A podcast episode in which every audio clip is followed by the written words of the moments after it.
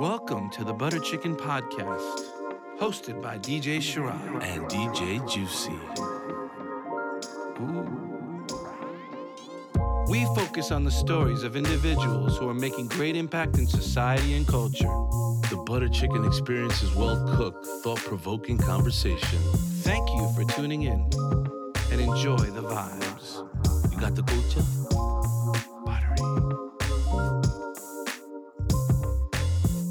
Yes, yes, yes, party people, New York City and worldwide. It's your boy, DJ Sharad.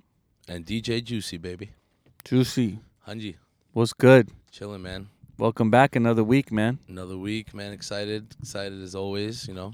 You excited? I am. I'm excited today too. You know, I, I there's this We're uh, continuing this tradition. I know. It's uh and it's it's just keeps on getting more and more refreshing every time I feel. It's like it's brand new every time. It's not, you know, sometimes you do things over and over again and you get tired of it and repetitive, but this is definitely something that I look forward to every week. To all our listeners checking in, you are now checked into the Butter Chicken Podcast. We do this podcast every single week. We stream on all podcasting platforms. And the reason why we really do this is to shed light on people who are doing big things in culture and society.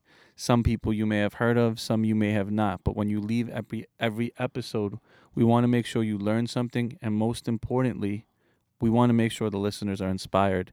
And uh, just based on DM and emails that we've been getting every single week, Mhm.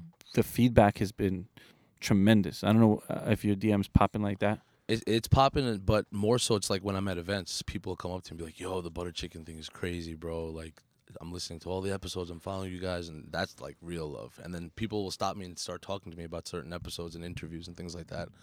Um, and I wish I had more time to actually sit with them and, and really jump into it, but um, it's definitely rewarding, man. And uh, you, know when when I knew this shit was popping when when I was DJing a party in Jersey, like maybe a month ago, okay, and a 17 year old kid comes up with his dad to me at okay, the party, and he's like, "Yo, you're DJ Sharad from the Butter Chicken Podcast." wow, Yeah, it's real talk. yeah, People were there, like uh, some of our crew was there, and they were like, "Yo, this shit is actually becoming a thing, man." So it's funny because we've we've come, we've done so much, right? We've started our DJ agency, which does really well. Mhm. we do mixtapes, we do all these different things that people know us for. But I think this podcasting is something that is, it's so rewarding because we're telling the story of so many different individuals, and to me, it's like we're learning so much as we do it. Right, and and the the the biggest thing, like you said earlier, was the inspiration and, and inspiring others and thinking outside the box, being South Asians and and not feeling like you're in confined to this one space or or a couple of different spaces. So, you know, we with that, you know, I think that um, we mentioned it previously. Is being a journalist is something that's so new for us, and we want to bring more journalists on board to to kind of explain their you know situations and stories and with that today we have a very special guest that I'd like to introduce I executive editor at Genius Insanul Ahmed welcome to the show man Hey, welcome to the. Sh- thank you for having me on this show. Uh, you guys are doing something real cool, and I'm really uh, uh, uh, privileged and honored to be here. thank you man it's it's definitely it's our privilege and our pleasure uh, to have you um we're gonna just jump right into it man I, I think that uh I- want our listeners to get to know you a little bit your story so tell us about your background where you're from um and kind of where you grew up and and you know we'll just kind of ask you some questions along the way Yeah, for sure, for sure. So yeah, my name is uh, Insanul. Uh, you know, I was born in uh, Bangladesh Mhm. in uh, in Sylhet, and I moved to America when I was like ten months old. So I had no real memory of living in Bangladesh. And uh, you know, we moved to New York, moved to the Bronx, and uh, you know, I lived in the Bronx basically my whole life. Um, and um, yeah, I grew up in the Bronx, and um, you know, well, I got to shout out my guy Syed, my guy, aka Sneezy La Familia. He hit me to this podcast. You know, I grew up with guys like him, and you know, my cousins and all these people. Um, you know, we grew up on 205th in the Bronx. Was like the last stop on a D train, Mhm. like literally right by the train. Um, and you know, we grew up in the Bronx, and you know, it was a it was an interesting time. What what what was your experience like being like a South Asian, growing up in a predominantly um, like Latin, African American, uh, Italian neighborhoods even? Yeah. Um, what was that like? Yeah, you know that was that was an interesting thing too, because when I was a kid, there was a very small Bengali community like in my neighborhood, and Mhm. most of it was people I was like actually related to, Mhm. or and we all kind of knew each other. People like Syed, like I knew his family, and you know we all kind of lived in like one, two, three buildings, and there's like a few people in the neighborhood. Um, and it's interesting because when I was a kid in the Bronx. In that particular part, it was actually very Irish when I when we Wow. first first got there. It wasn't super. What are we talking like mid is, eighties this is the so? late eighties. Late This 80s, late okay. eighties, early nineties. And I remember as a kid there were a lot of bars in the neighborhood. Mhm. But as the years went by, there were all those bars that kind of shut down, like Irish pubs, you know, types. Right. And those all kind of shut down, and it became more Hispanic. Um, but now when I go to that neighborhood, it's, it's like totally Bengali. Like it's it's almost- Really? yeah, it's like Parkchester. Like it's it's not quite like there, but it's getting there. Wow. Um, but yeah, like growing up, it was tough because we was I, everywhere I went and I, every room I was kind of in that I wasn't with like my family, or you know, or at home or something. Especially when I started going to school and stuff. You know, I was basically the only brown person Right. in every room I went into, and you kind of, you know, you you felt that outsiderism even from the beginning, and I, I think I still carry that. Hmm. Interesting. You you say you still carry that. Oh yeah, for sure, for sure. That's that's um that's an interesting statement because there's some that say now like you could walk around and just blend in no matter who you are because everything is so connected. And then I've talked to others that also share that sentiment that say, look, I still feel a little bit like an outsider. Well, you know what I'm. Well, actually, I mean that in a more personal sense. Okay. In that, growing up, I got used to the idea of being an outsider, and it was kind of like, well, he's not like us, and I kind of took that mentality of like, you know what, y'all not like me. Uh, and even when I go in rooms with brown, people or not or whatever, it's like you know what, yeah, we're not the same. I am different, and uh, you know I think having a name like Insanul, where again, even like from the first time people meet me, it's like a difficult name to pronounce. Um, you know, a lot of people try to skate around it, like, oh, can we give you an? And like even when I was a kid, people try to give you a nickname, like a white nickname or something. Like, Mhm. no, my name is Insanul. There is no, I'm not. if you know me, you could call me Ins, Right. but you got to learn Insanul before you can get to that. Right. Um, but yeah, I think um, that feeling of um, kind of being different from everyone is something that still kind of is a part of my psyche for sure. Um, it's it's interesting that you were able to embrace that. Now, was that something that came like later on in your adult life, or was it something that you found like w- as a child or in your adolescence that like I'm different than everybody, I'm gonna accept it, and I'm just gonna move forward and, and live my life as as this individual, or was it? Well, I'm I'm like this. I'm brown or desi at home, but when I'm outside of my house, I'm identifying with my friends who are African American or white. Mm. Yeah, I mean that was a struggle growing up, and Mhm. that was a big kind of balancing thing. And it, you know, it's interesting too, like I said, because then I would be with my family, and you know, even from an early age, I was very into rap music. I was always into music in general, but rap specifically. Mhm. And my family family's like, "You're acting too black. You're talking like a rapper. You listen to this. You dress. You want to dress like this." So even in that, I was kind of the outsider in that kind of way. Right. So like I said, like in, no matter which way you kind of slice it, there was that kind of thing, and you know, I struggled with that at times growing up, and I think as I got older, I kind of got more comfortable with myself. Did you see like the community around you evolve? You mentioned like when you had first moved there, you'd you'd see a lot of Irish pubs and things Mhm. like that, and then uh, later on more of a Hispanic community. But was it like something that you were mindful of during that time, or is it something that you thought about later in your adult life? Like, hmm, like- Oh yeah, absolutely. I mean, that was something. I, I think the racial aspect of it was the thing. Not just I think as mostly as a minority, especially. right, Um, I think, especially I remember when I first went to college. I went to Hunter College okay, uh, in the city, and I started making friends and uh, going to class, and I was like, yeah, you know what? These I'm, I have friends who are like white friends, and then it kind of occurred to me like I didn't really know that many white people growing up. Mhm. And like I said, when I was a little little kid, I remember there were some like white kids in our class, and then after like maybe like third grade or something like that, like every single class I was in was basically all minorities. There were no actual white students, and if they were white, they were like European immigrants from like. You know, I mean, literally, we had someone in the building from like Kosovo. Like that was like a whole thing at that time. Um, they were like Eastern European immigrants. So, and a lot of Albanians. They used to be Albanians in neighborhoods Mhm. like that. So um, that was a thing that definitely occurred to me um, as a kid and growing up and watching those dynamics evolve over time. And um, yeah, I mean, uh, you know, also like growing up in the Bronx in, you know, what was, you know, it wasn't super, super duper impoverished, but it was, you know, it wasn't a, a thriving neighborhood, uh, so to speak. But um, you noticed that too, as especially as I got older, that became clear to me the sort of differences between poor people and rich people. right. And you've mentioned that you were very much into rap music, and that was kind of something Mhm. that your family wouldn't really agree with. hmm Was that because of like the friends that you were you were with, or the friends you had, or was it because of of influence from the radio and things like that? Oh, it was definitely the like just the cursing and stuff like that, which I kind of understand. You know, rapper rap music has a ton of cursing in it. Right. Um, So that attracted you, like the vulgarity of it. It kind of Well, attra- Oh, well, I, I- I think that's what turned my parents off. Okay. I don't think that's specifically what attracted me. Okay. Um, but um, that is definitely what sort of scared my parents off the cultural aspect of it. But like I said, the flip side of that too is when I, even when I was young, I remember like going to school and like talking about rap, and and you know even the kids in the class, like the black kids or the Spanish kids, be like, "Oh, you don't know rap. You just you just the Indian kid, like Right. trying to put it down." So like I said, no matter where I went, it was kind of like the outsider, like you, a constant struggle. And you Yeah. in any so and you grew up in the Bronx. Mhm. Where did you go in, uh, to, uh, to high school? Was it also in the Bronx? No, or- actually, I went to high school. At high school, I think these things started to change. Is I went to A. Philip Randolph, and it's in um, it's in Harlem. Okay. It's right on 135th Street in Convent. Uh, it's across the street from uh, City College. Okay.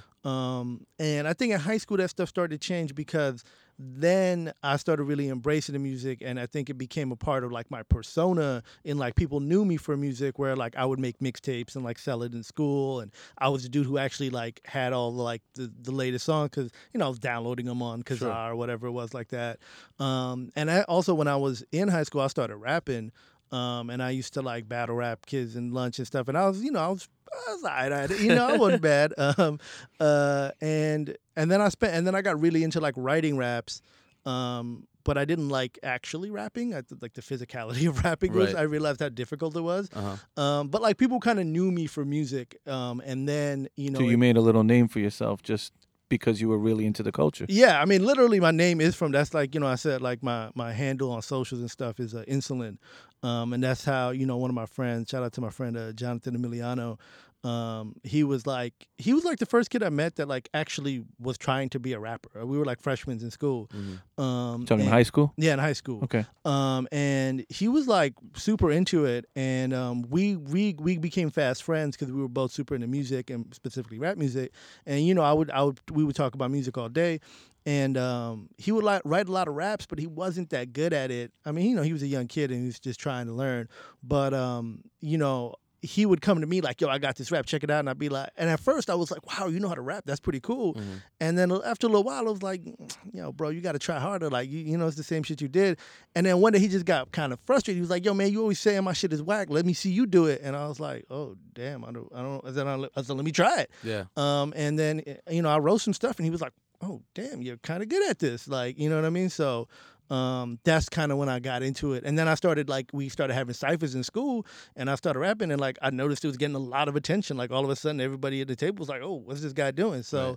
and that was kind of cool. I was like, "Oh shit!" And you know, and you And you, you didn't have you didn't have the look of a typical rapper, right? right, right, right, Right. The brown skin alone is like yeah. you're you're automatically like you're not cut out for this. yeah, yeah, definitely. And you know, it was an interesting time too because What year are we talking? this is like 2001, 2002, and it was an interesting time because That's 50 out. Eminem well, this is this is right before Right- right, right- before right the Eminem time. was out. But Yeah. what, who was big at that time is Jin. Okay. He was oh, that yeah, Asian yeah, rapper that was yeah, he was he was on 106 & Park and we would all go home and watch it. So that was kind of a cool thing to see and you know M was big at that time and then 8 Mile came out and like you know we were like battling like that made it even cooler to battle. We were already Were you doing it. rhyming over shook ones like they did in Eight Mile? I, I might have. I definitely had the Shook Ones instrumental and like uh, you know I definitely tried to Probably one of the best instrumentals of all time. Oh, it's got to personally. be. It's got to be. uh, going to high school in, in Harlem, growing up in the Bronx, coming from a, a, a Bengali household, hmm I'm sure your parents had some sort of a vision of what your future was like in Mhm. terms of your career. Um, and I think that uh, most Desis can can kind of relate to this. You know, engineer, lawyer, doctor. Yep. Uh, is it was that is that accurate? Yeah, my dad was definitely an engineer, and He wanted me to be an engineer. Um, that was even some of the appeal of like going to A. Philip Randolph. It was like had an engineering kind of program or Okay. something like that. So yeah. So at at what point did you know that you wanted to become a journalist? Uh, you know, that's actually a well, as you're gonna see as I go through the story, there's a lot of controversial moments in this. So yeah, what happened was, um, you know, I was in school and um, I was writing a lot, and yeah, like I said, I got into rapping, but I didn't. I got into writing rap because I liked to then just spend a lot of time writing. But I realized I wasn't that like when I tried to record rapping, I was like, wow, it's really hard to rap. Right. Um, which is appreciation that I still carry now. When I write about rap, I realize how hard it actually is. Um, and uh, at a certain point, um, they started a school newspaper when I was a junior in high school.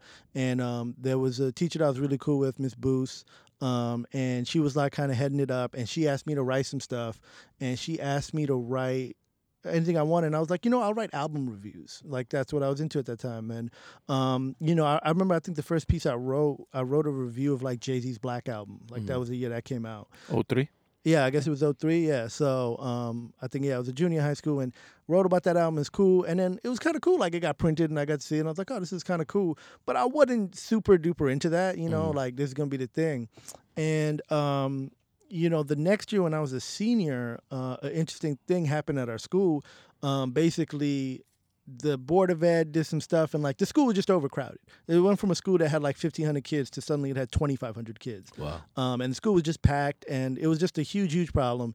And you know, when I came back my senior year, they're like, "Look, we're doing the newspaper again. We want you to write something." And I was like, "Okay, I'm gonna write about like this school is too overcrowded, and this is a huge problem, and this is ruining our futures." Right. Um, Wow. I mean, and I yeah, Okay. I, I wrote a piece about it, and there was a new principal too. That was the other thing. We came back, and no one knew the principal had like over the summer quit, and the new principal had come.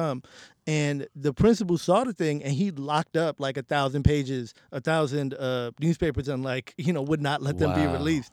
Um, wow. Yeah, and I was, you know, at the time, I was like, damn, maybe I should like sue the school or something. And I thought about it, but you know, I was a senior at the time, and I had a lot of stuff going on. Um, and I was just like, whatever. I kind of let that go. I kind of, re- I kind of regret doing letting that go. But um, at the same time, when I when I did get to college and I was trying to find a major, and I was like, I don't want to be a fucking engineer. Like this is not for me. Right. Um, but then I thought about it. I was like, you know what? Maybe I'd be a good journalist if I really got this type of reaction.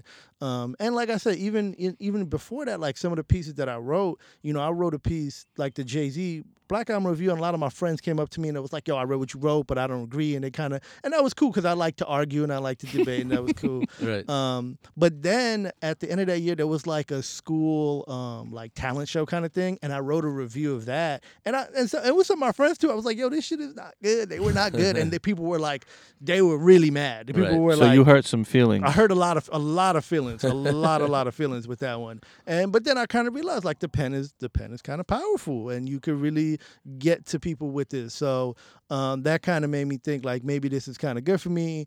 And um, yeah, when I started learning a little about a little bit about journalism, because the other thing that like when I was a kid, like people always said like you should be a lawyer, but when I was a kid, I just and I still do like to argue, like I find it fun, but I, mean, I really do. Um, but you know, I'm I'm a little less like that now. um, but um, Juicy and I argue all the time. All, like, so you could join us in any. Yeah, bro. We have some fun. Oh, I can't wait. I can't wait. um, but yeah, so it was like uh, I liked I like to do that, and, and but I realized like maybe the law kind of thing is the way to do it. Journalism is a way to make an argument about a case and like about an issue or a subject and things like that. So the more I learned about it, the more I got into it, and it felt like it fit my personality as well as like my skill set. right. So that so that you have that revelation kind of in college. Yeah, or, yeah. or prior to get to college, like Mhm. that transition period. Mhm. Um, and now you've made the decision that I want to pursue journalism in college. Mhm. Was there any sort of like pushback from your parents at that point, or were they, were they supportive? I think at that point they were supportive. Um, you know, some of this stuff too.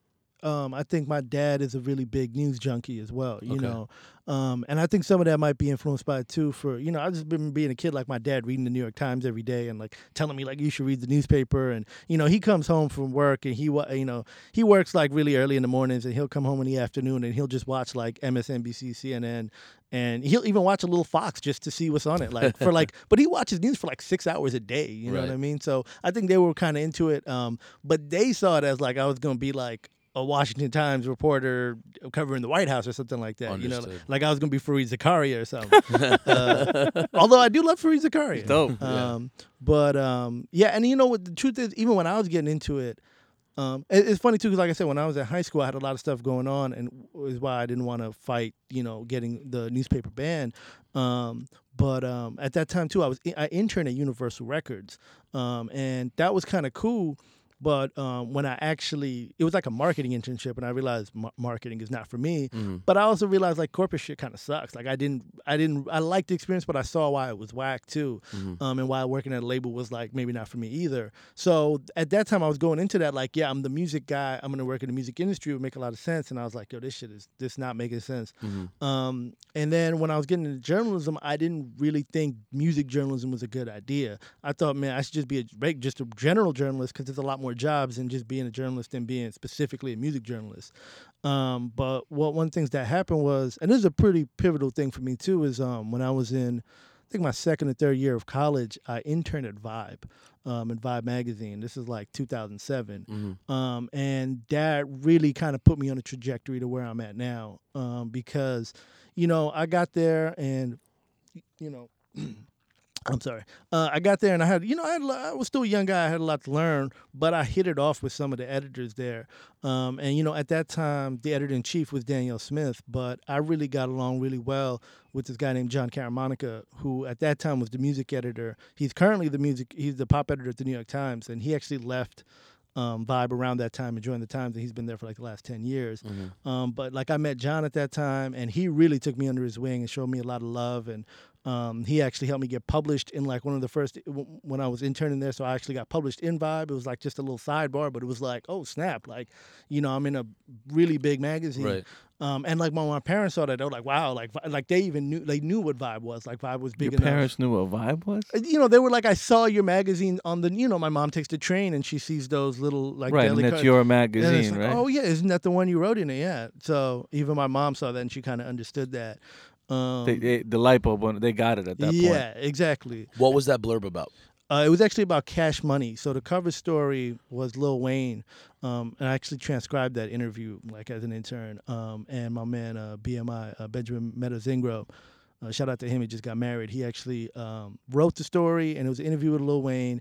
And I wrote a sidebar about like some of the tragedies that have happened to Cash Money. You know, I think Mannie Fresh- Fresh's sister had died, and you know Lil Wayne had shot himself, and like it was just a, it was just kind of like a little thing about like all sort of the tragic things that- Mishaps, it. that happened to them. Um, and it was it wasn't nothing. It was like maybe 200 words or something, but at that time it was like holy shit. Right, you it's know a big I mean? deal. Yeah. Yeah, it was a just to deal. see your name next to someone or just to be printed in. in Yeah, yeah, yeah, and it was a sidebar in the main story too. Right, right. so you know that was pretty cool. So you had said that kind of set it off for the traject the trajectory of where you're at now. Yeah, I mean, and like I said, like a lot of those people that worked there at that time, you know, because um, towards the end of my internship, Jon left, and Sean Fennessy became the uh, music editor, and Sean Fennessy is currently the editor in chief of uh, The Ringer. Um, so he's still in the game, um, and uh, you know I remember this. My man uh, Josen started working over there. I saw him like a few weeks ago. He works at he used to work at Twitter, and he worked at the Daily News and a bunch of other places. Um, you know Rob Kenner Kenner was the editor at large. I ended up working with Rob. For, he was my editor at Complex for a few years. So a lot of the people that I met at that time, I continue to still kind of run into and see and work with. Um, you know, there was someone who interned with me, this girl Tracy Garraud. Um, Tracy is actually the co-host on Sway's morning show. So Mhm. it was it was that was like, oh wow, like you know, a lot I- of talent yeah, came from a, that. A lot of talent was there, um, and then not only that, but I felt like I fit in over there. Like, oh, these are like-minded people, and you know, even people would be like, "You're just like Jon, like you and him," or you know. so it, at that point, it went beyond skin tone. It went beyond Mhm. Religion. It went beyond cultural background. More of like this love for the music and sort of the mindset of hey, putting out great content at the time. Yeah, for sure. Although I will say at the same time, you know, that is something that also occurred to me, which was like, you know, I was walking in there, and even my friends thought this, like, this is Vibe magazine, you know, and the editor in chief is was Danielle Smith, who's a black woman, but like all those guys, Jon, you know, Sean, Rob, BMI, they were all white dudes. And I was like, damn, there's a lot of white people in this. what I thought was, I like, I thought the whole staff was gonna be black, you know. But it's also like not kind of, you know, again, that's a learning experience, learning like how the things kind of shape out. Um, but again, when I actually talked to those guys, it's like, damn, these guys really love the music, like you said, you know, like and like yo, Rob Kenner, man, shout out to that dude because he's like a big white dude. Um, but I never met no one in my life that knows more about reggae than him. And he's not the type of dude you think knows a lot about reggae, you know, if you just saw him, you know what I mean? Um, but similarly, I'm probably not the guy you think knows everything about rap if if you just saw me. So it was definitely uh, a mix of that. Incredible. So so so vibe was kind of what set it off for you. Mm-hmm. What was next after? Yeah, where do you go from there? Oh, so actually that was interesting too, because like I said, even though I really enjoyed the experience of Vibe, I was really worried about, you know, just the job prospects. And at that time too, you know, it was I was kind of like a moth to a flame because they're like, look, journalism jobs, there's fewer and fewer, and there's and you know even before, you know, what you see now, where there's, I mean, you know, I think, um, you know, the, the I think in the last twenty years, like. 250,000 journalism jobs have been lost, you know, in America. Wow. Um, and so, you know, I, and that was happening even before like the recession and things like that. So I was worried about like, you know, my career prospects and I'm trying to think of it like business wise. So I was like, look, you know, the, the vibe thing was great, but let me try to do something like general, you know, news reporting and stuff like that. And um, I ended up getting an internship at NBC. Um, and it was, it was like cool, but it was also awful because How old are you at this time? This is like I think I, this is 2008, so I was like, um, how what was I? 20, like 20, 21. One thing we like to just like t- let our listeners know that it's so easy to say you want to be the guy doing this or you want to be Mhm. in this position, but it's so hard to take the steps to get to that particular position. Like Mhm. most people will look at your title now and see where you work now and be like, that's that dude. But it's very hard to actually wake up every morning, work for little or no pay, Mm-hmm. and do all the dirty work or work that you didn't necessarily want to do or work that you didn't come for and pick it up every day and do it for eight years, 10 years to finally earn the position that you've actually earned, right? Mm-hmm. So part of what we do at Butter Chicken is to really hone in on the story. You said you worked at Vibe, then you interned. You didn't have a, a was it a paying internship or No, no, none of my internships are paid. imagine so non-paying internship at 20 years old, right? Mhm. and you're like you still got to you got to put clothes on your back you got to you got to pay for shit and you're not getting paid but you're still doing it Mhm. listeners pay attention this is about the grind this is about the grind of a person who's really really working at this point. and now when we get to 2018 we're going to see what you're doing now so Right, it's pretty right, cool right. cool in the story Yeah, for sure. Well, I will say this is the, I guess the the darker part of the story because, um, you know, like I said, I was working at NBC. It was the local news. I was working under this guy named Gabe Pressman, who's a super legend. He passed away a few years ago, but he was, uh, I mean, even when I worked him ten years ago, he was like seventy eight at that time. Um, but he was like the first reporter in America, like local news reporter. Um, but I mean, NBC was like dead last in the ratings. There, that whole company was like kind of struggling at the time, and it was. I just kind of saw like, wow, this this thing is falling apart, and it and it also just sucked working there because they're even like the people who worked there were like, we're covering stupid stories. We're not really doing what we need. We only have one camera crew. It's just like it just didn't make any sense, and it was in a lot of ways the opposite of Vibe, where it was like Vibe had a really thriving culture, and I thought it was really cool, and I felt like I fit in, and I could talk to all these people. You know, NBC. It was. I mean, I worked at Thirty Rock, so it was like this shit sucks. Right. You know what I mean? wow Um, the only the only thing, and the reason I remember was 2008. The only night of working there was incredible was on election night, um, and you know we had the view right over the skating rink, right out the office window, and they had the the, the map, the American map, kind of set up, and they were Mhm. turning them blue and red as like states were won, and like it was the night that Obama won, and it was the only night we actually produced something that actually got to run on the air that Gabe wrote, and it was like really cool. Like that was like a really amazing moment, but everything else was just like terrible. wow and I was just like, wow, this sucks. And then, you know, um, and it was funny because I remember at that time, there was one day where like Vibe had actually published something and all the guys in the office were talking about it. They, they called Eminem like the best rapper ever or something like that. He won a poll or something like that. And they were just kind of talking about it. And I was like, kind of wish I was there instead of here, you know? Um, and then so anyway, I was like, yeah, like that wasn't a great experience, but it was it was cool, and you know, I learned some stuff. Um, and then you know after that i remember in my last semester in college i got another internship and i interned at kaplan.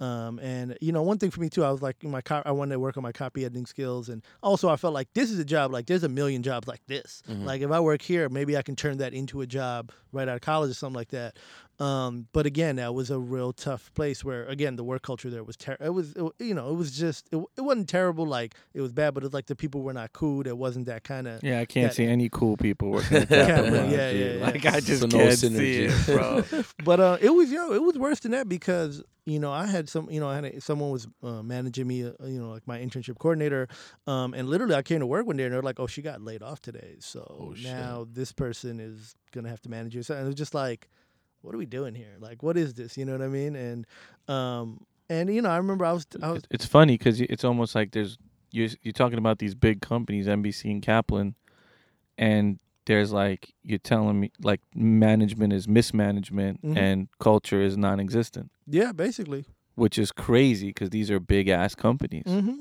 I mean, you you know, again, like going into it, I thought, you know, I was like, oh, well, the vibe was cool. That's like, you know, NBC gonna be way cooler. And you know, I, I was working at Thirty Rock. Like, you know, I, I remember I I saw Tina Fey and them shooting the show, and I went inside. I was like, oh, this is so cool. And you know, I think um, the first day that I did the interview, to, like interview for the role, I met the like the local anchor of the sh- of the host, um, Chuck Daly or whatever his name was, that dude with the white hair. Yeah, And I was like, damn, this is pretty cool. You Yeah. know, like, but then you spend That some wears time, off real fast. that shit, yeah, that shit wears off almost right away. Um, so yeah, I mean, you know, that was that was tough. And then you know things got kind of worse because you know this is now you know I graduated in May 2009, and by then the recession was in full swing. Mhm. So um, you know, again, I remember like in my last couple months of school. I was like, look, man, I might not get a job at Kaplan. I might not get a job at all, but at least I could go freelance for Vibe. Like, they like me a lot. I stayed in touch with them.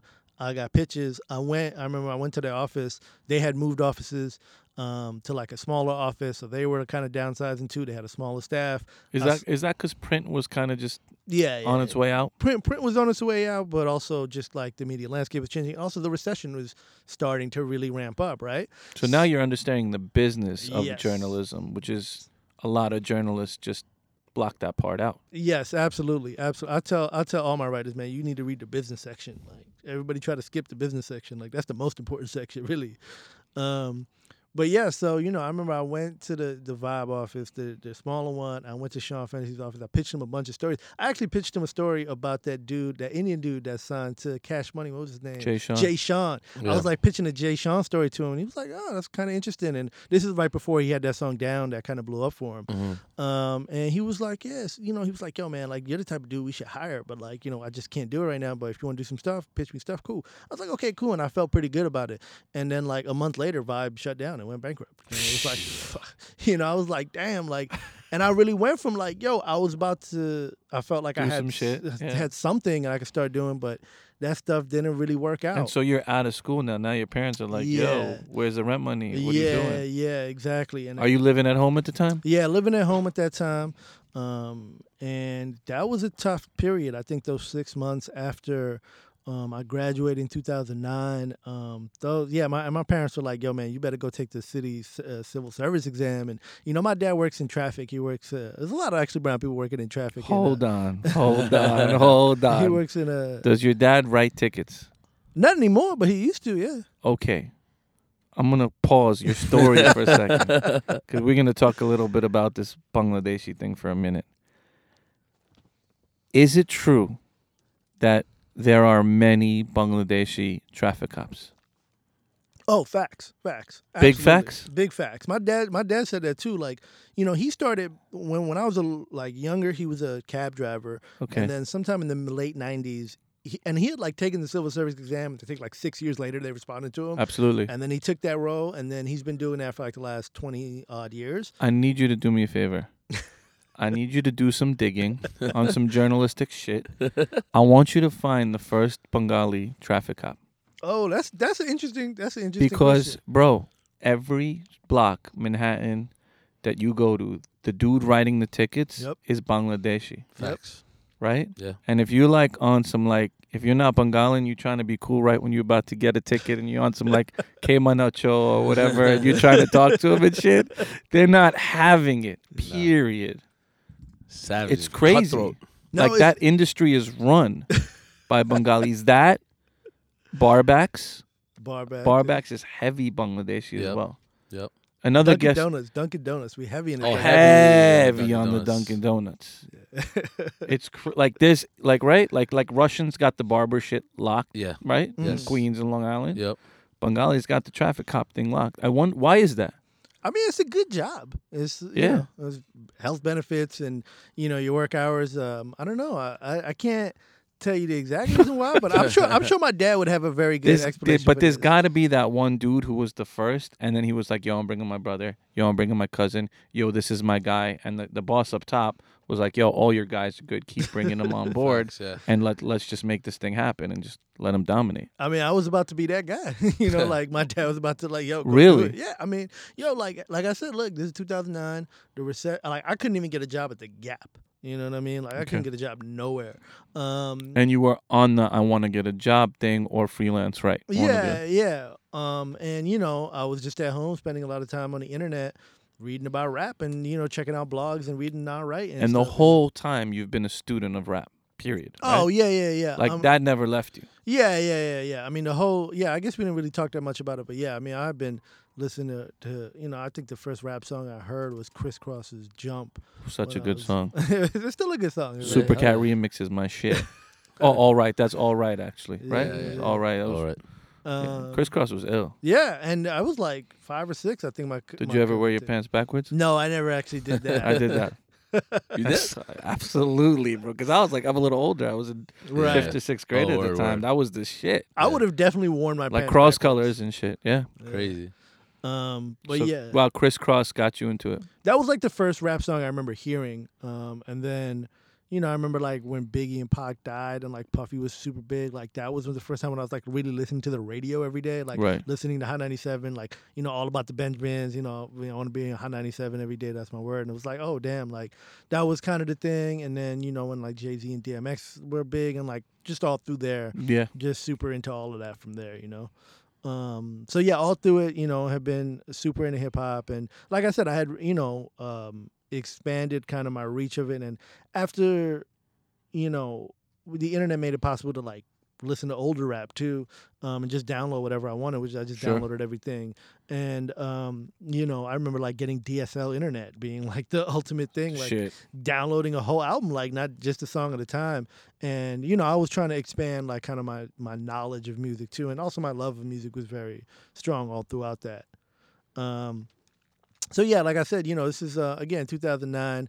Um, I'm struggling. Uh, I really didn't know, and I felt like, man, I actually I remember this night very specifically, um, where I just was like, damn, I really fucked up, um, because you know at that time too, um, I had joined Twitter because I remember I went to uh, like a CUNY job fair, like trying to get a job or internship or something, and I saw uh, a professor named uh, Jeff Jarvis who actually um, he started um, Entertainment Weekly.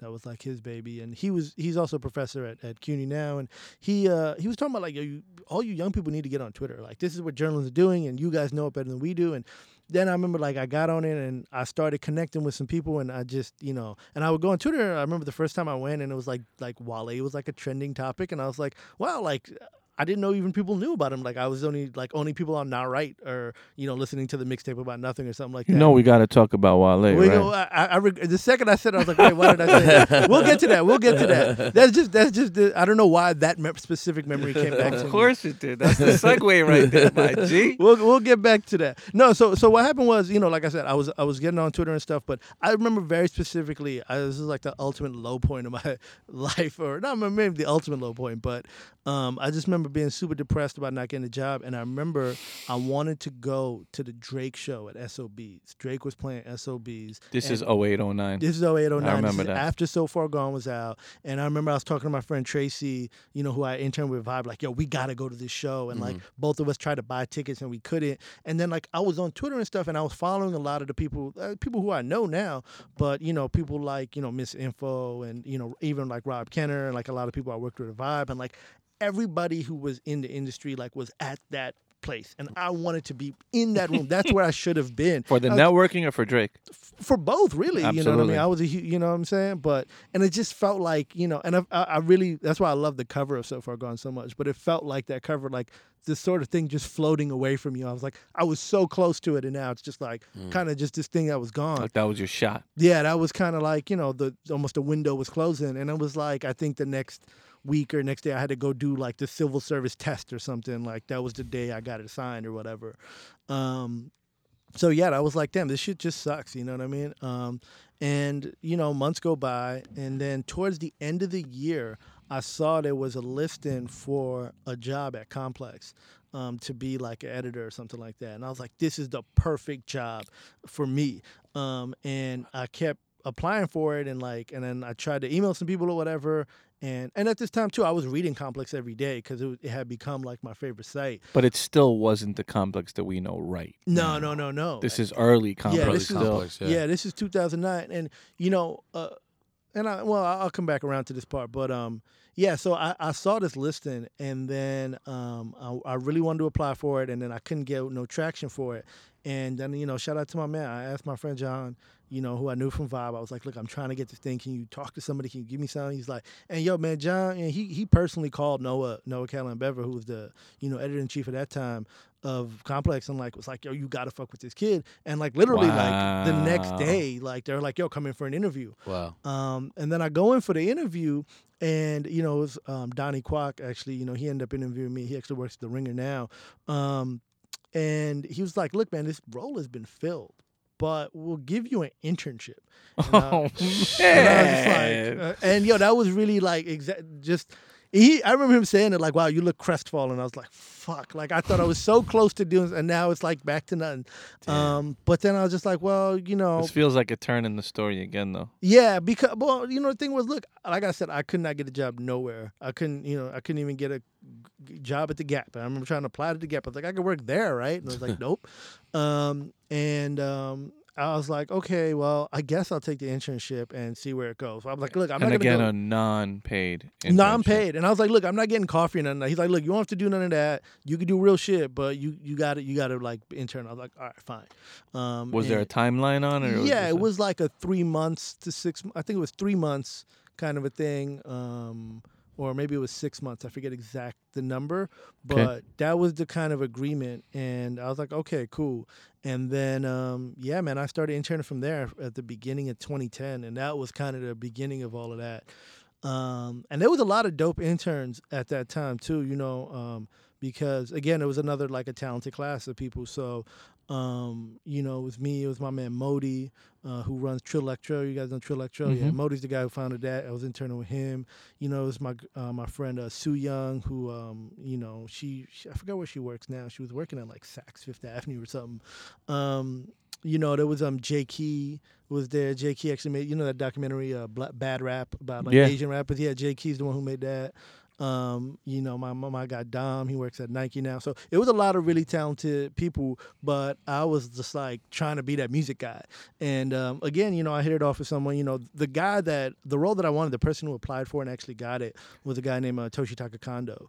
Um, and me and Toshi kind of hit it off, and he kind of took me under his wing again and kind of mentored me in the game. And um, you know, we took it from there, and then I just became like, you know, doing the transcriptions to like doing the interviews to doing the interviews to writing the actual stories. And you know, by then I was like a, uh, they kind of realized I was like, you know, and I knew I had that like that three to six month window or whatever. And um, I had really established myself then, and I was like, "Yo, y'all gotta pay me something." So I started. You just getting- went into him and said that. well, it was like, "Look, this internship about to be over, but I know y'all need me. Come on, like, you know what I mean?" And Find something. yeah, and um, you know, I I think that that point they made me a contributing writer, and I started getting like five hundred dollars a month. Um, but I was basically working like five days a week there, and then at the same time, once I started getting a little traction on, um, you know, getting my name published here and there on Complex, and then also, you know, being on Twitter and kind of, you know, raising my profile there too. Um, I ended up doing some freelance stuff at like Double XL and a little bit more at Vibe. Vibe had come back, Mhm. and I did all that stuff and like I would I would kind of string it together. You know what I mean? Um, You were hustling. yeah, I was, that was definitely like, man, I would like, you know, like I said, work basically a full day at Complex, come home and work on a freelance story. Can I pause you right there for a second? Talk Mhm. a little bit about the business for the, the aspiring writer or the kid that writes in their Mhm. bedroom right now. Mm-hmm. You were working at Complex, making shit money, Mm-hmm. probably getting to see a lot of cool shit, probably meeting a lot of cool people. Mhm. You're freelance writing. How are you monetizing on the freelance side? Is there like a set fee that they would pay for these articles, or was it really hard to get paid as well? Like, ha- walk Oh. us through that part. Well, that part was tough too. Like to get actually paid to the freelancer has always been a big problem. Um, New York Okay. State actually passed a law about like you have to pay your freelancers on time. Mhm. Um, in the past couple of years, um, that was also an issue. But you know, some of the hustling with that, uh, I will say, was you know, I would just kind of double dip. Where it was like I interviewed somebody for Complex, and I was like, hey, by the way, you know, I write for Vibe too. If you want me to, Oh, that, like, okay, we you are do that. hustling. That's that's the Um, hustling, right? I mean, that's what it is. There's you a hustling everywhere. yeah. So Complex was giving you the layup on the interview, Yeah, but yeah, then yeah. you were sidebarring it and saying, like, hey, if you Yo, want to get I another, got you. you on this. Now, Yeah. in the in the industry, is that like red flagged, or is that like some shit you don't want to do? I mean, not really, because the reality is, you know, Complex can't come to me and be like, at that point anyway, be like, you owe us. It's like, what? I fucking work for you for free, and like you go, you gonna go stop me from, you know, when you're a freelancer at that, it's it's it's, It's, interesting because there's like NDAs and like, yo, you can't take our intellectual Yeah, property. But if you gonna if, if you're gonna sign an NDA, you better get a paycheck with that, right? Like, Right. you know what I mean? What what am I? Why would I sign at that point? Like, you know what I mean? So I think as a freelancer, you have you could be more cutthroat. Once you work children, children, listen,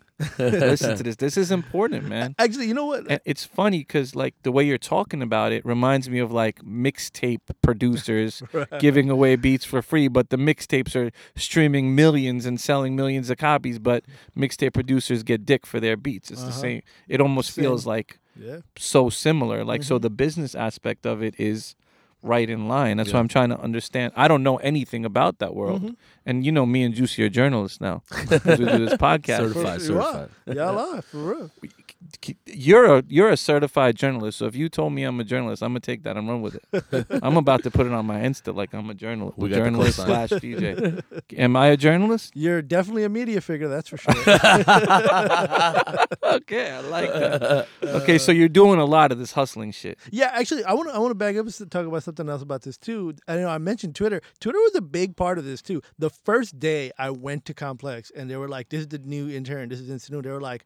You might know him as incilin from Twitter. They're like, oh, that guy. Because I would be on Twitter trolling every single one of them. Be like, Trolling on some like talking some shit. Yeah, talking shit like, yo, you guys put out this. You said this is the number one album. This album is not the number one. This should have been, and like arguing back and like kind of. And but that was the thing, and like you know, at that time too, like I said, I there was a lot of those people that I followed. I mean, yo, man, like I said, you know, as far as freelance work, man, shout out to my man Rob Markman, who I work with now at Genius. But back then, I would I loved art because Rob and me love to argue about like you know hip hop shit, and um, you know sometimes I would just tweet out stuff like yo making fun of something. I remember I was making a joke about um, Distant Relatives, the Nas and Damian Marley album that came out in 2010, and I was saying Nas is saying all this stuff. Shout out to your Nas shirt.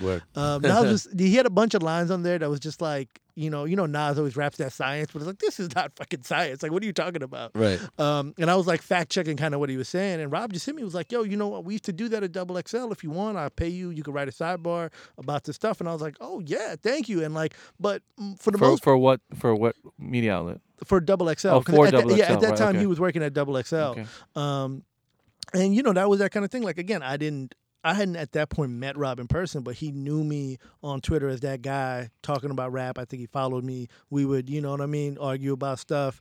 Um, and a lot of other people at that time who were early to that, like I said, I later ended up meeting with those, meeting those people and working with those people. But that kind of culture was starting. You know, that sort of Interesting. social You were there culture. at the inception of Twitter. Yeah, and the irony is, is, you know, Jeff Jarvis of all people is the one who kind of got got me Right. to sign up for it. Um, but then as soon as I got on it, I realized like, wait, this is a thing that, like I said, a lot of people were talking about hip hop, and you know, um, that's one thing I always say about Twitter is like, you know, really the black community is the community that really they call it Black Twitter. Black Twitter. No, but I'm like, it's not Black Twitter. That's just Twitter. That's what Twitter is. Um, because and you just look at what trends and what people are talking about, and it's very obvious that there's the people who've driven this culture. Um, so so yeah, I mean, you know, that's another thing too. You know, people, you know, the same point that Jeff made ten years ago, I make to young people now too. Is like, you know, you look at it as like you at a disadvantage because you're young, you're inexperienced, you don't know these things.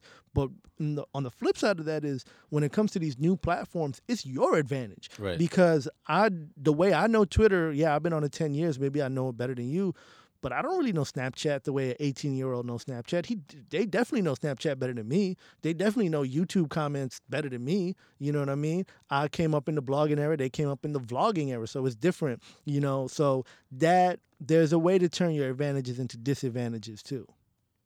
Bars. That's super bars right there. That's really really important. Make uh, lemonade out of lemons. Something like that. Something like that. It's that that that's uh, some cool knowledge. So then, how does the how does the career progress at that point? So now you're now you're doing all types of shit. You're popping on Twitter. There's still no revenue coming or limited revenue. the Yeah, time. yeah. There was limited revenue, but at the same time, What's moms and dads saying at this point? they're starting to see it now. They're like, okay, you're making some money and there's something going on. And they were kind of with it. And I think they were like, well, they were like, yo, you should still go to. I remember too, I still actually went to the, like, I had taken the test to be a traffic agent. And then they, I did that. And then they had the thing where they make everyone who took the test come and they do like your background check and they take your blood and all this stuff and all that. Or, I would almost think like, yo, you Bengali? Okay, you're hired. you got the plug. um, yeah. So um, I remember I went to, and it was funny too because um, I was about to go, and I remember I wore like a like slacks and a shirt, like you know, and I was like to my dad, like, shouldn't I wear a tie? He's like, no, don't wear a tie, don't worry about it. And I got there, and it was, I mean, it was like seven in the morning. We had to get there, you know, it was like very typical. This is why Bengalis are good at it too, where it's like you got to wake up seven in the morning and be there at fucking, you know. The municipal hall or something, right?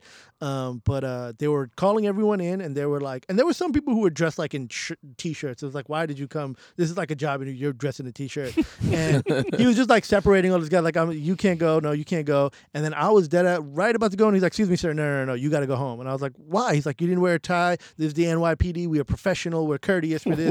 You got to wear a tie. And I was like, okay, but I was also kind of happy. I was like, I went home and I, and I was like, I told my dad, I was like, you told me not to wear a tie. I was about to go put on a tie. Um, so Your dad yeah. wanted you to be a writer too. um, so that kind of went out the window there. But um, but yeah, I remember by the end of the year, after like basically a year of contributing at Complex, like I knew like, damn, come on, bro, like I'm a team player here. I've put on, and the thing was too, like my work was starting to resonate, and people were seeing the stuff that I did, and that was my whole thing too. Is like you got to bring value to the table. Like, Absolutely. What are what what are you here for? Um, and I remember, you know, we were in the page views era, and um, I was like, damn, I need to get something that does a million page views. Um, and you know, that's like the thing. You know, Joe LaPuma was there at that time, of course. Um, and you know, he would always be talking about the stats. I'm like, yeah, you know, and you know, he was doing a lot of the big stuff at that time, and he's still doing big stuff now.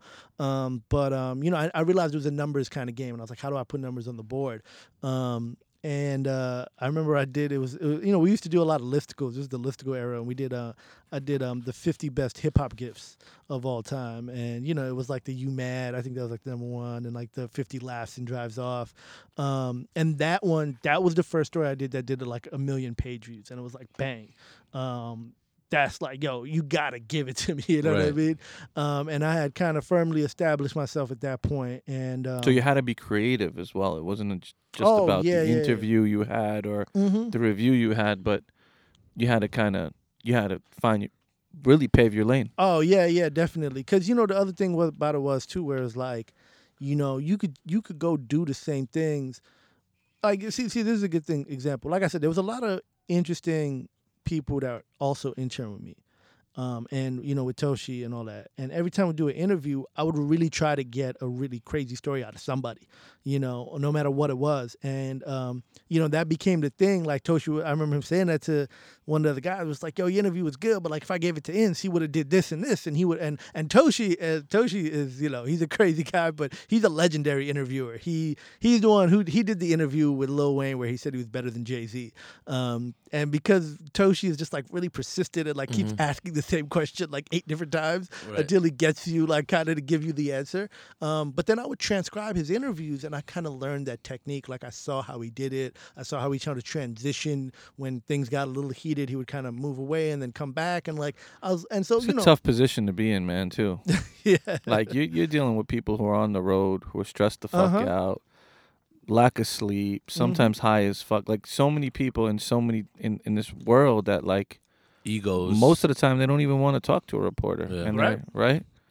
Uh, well, I think that's gotten worse in the last few years than it was. Even at that time, I think people were still. Remember, this is like I said, the social media era is really starting to begin in the in like the Twitter, Instagram world of Right. things. Um, and like people were only we we're only at that time like the only social media people had was really like Facebook and I guess MySpace and stuff like that were kind of over by then. So that was kind of an interesting period for that. Um, and uh, yeah, actually, you know, one thing I remember too at the end of that year we did a making of for Pilot Talk, uh, Curren$y's album. I think it was Pilot Talk 2. Um, and I remember I was at uh, DD 112, or what was it called? Like that Dame Dash space where Currency Okay. used to record out of. Mhm. And I went to go interview Ski Beatz. Um, and out of nowhere, someone calls me. I pick up the phone, and it was the Gap. Like, hey, we got your resume. Do you want to come in? I know it's really late, but like, if you want to come for an interview, and I was like, mm, no, I think I'm good. I think uh, this is working out. So, um, yeah, at the end of that year in, in 2011, I actually got like actually hired and you know became a part of staff. Yeah, at Complex. Got you. So what, what was the position you were hired for? I think my title was like associate editor, assistant editor, uh, or it might have been like editorial assistant or something like that. I forget. But it, exactly but it finally came with a regular check. Yes, it finally came with a regular check. Benefits. Uh, yeah, there was some benefit. Yeah, there were benefits. I had like health benefits at that time. Okay, so they Um, were doing the right thing. Yeah, they. I mean, After paying your dues, yeah, of course. Yeah. Yeah, but you got to pay your dues, and Yeah. I, I think that's like the common thing here. That you know, a lot of youth like if you're not paying dues, it's really hard to get ahead. Yeah, yeah, no, for sure. And you know, like I said, to even get to that moment of being on the staff there, you know, there's some stuff I, you know, we talked about like the vibe stuff and all that, but you know, there was other stuff along the way. Like I said, I interned as in high school uh, at Universal Records when I got older. I remember I did this like weird internship where I tried to work at like RPM, which is like some like marketing Yeah, yeah, yeah. agency or something Music, like that. music marketing. Yeah, music marketing, like They did CDs and shit, right? yeah, like I did that for like a few weeks one summer. It wasn't didn't really go nowhere, and you know, um, makes you feel better. I interned at Merrill Lynch for a day. You know that? I didn't know that. That was the only fucking. I had two jobs. That and then I, I was a waiter at the Cotillion, the catering hall in Long Island. once. oh, That I didn't know. For one day, I got fifty dollars there. oh, I, you know, I did that one day too. I think that was in 2009. I did one of those like you can be a caterer for a day, and I went to some, you know, they just have like a gang of like brown people waiting in Jackson Heights, and oh they put them on a bus. Crazy. Shit. Um, but I was like, oh well, I need some money. I didn't have any money. I'll do it for one day. Um, and yeah, like I've worked at you know fucking Athlete's Foot. I used to work at a sneaker store. That's our know, client. like- Oh really? We Yeah. do a lot of work with athletes, so we we do some cool stuff. With So now, them. so now you've earned this position at Complex. Yeah, yeah, yeah. What What are some uh, some notable noticeable uh, I guess um, interviews or people Mhm. or so like pivotal points uh, during that time? Uh, again, you know, early on too, like I said, I think the interviews became a thing I was I was kind of getting known for. Mm-hmm. Um, I remember the first big thing that I did that really really took off was uh interview with Lupe Fiasco. Uh, this is when Lasers came out, and and I and and you know that's another thing I learned, like how to write a headline. This is, Lupe Fiasco hates his own album. Um, wow. Okay. and yeah, a lot of people remember. And what happened was, and that was also like, you know, kind of serendipitous because I talked to him and I was talking about the album. I didn't expect him to say it, but he was just like, I mean, it's funny because I didn't transcribe the side, but he was just like, you know, when I think about this album, man, you know, I, you know, I kind of love it, but I hate this album, man. Like he just kind of said it, and I was like, damn, this is crazy. So I ended up doing that. And then I ran the piece. And then that, it was like, I was like editing it. That morning, Lasers leaked. So Lupe's fans like, jumped on it and they heard it and they was like, this album kind of sucks. And it was like, what's wrong with this album? And then just a few hours later, this story publishes. Sheesh. And he was talking about the problems he was having with the label and this and that. And he explained, like, you know, he didn't fully explain, but he got into the whole thing about what was wrong with it. But that was like a story again where it's like you got to put the numbers on the board. Um, and you guys, well, as ju- rough, rough ass business, man.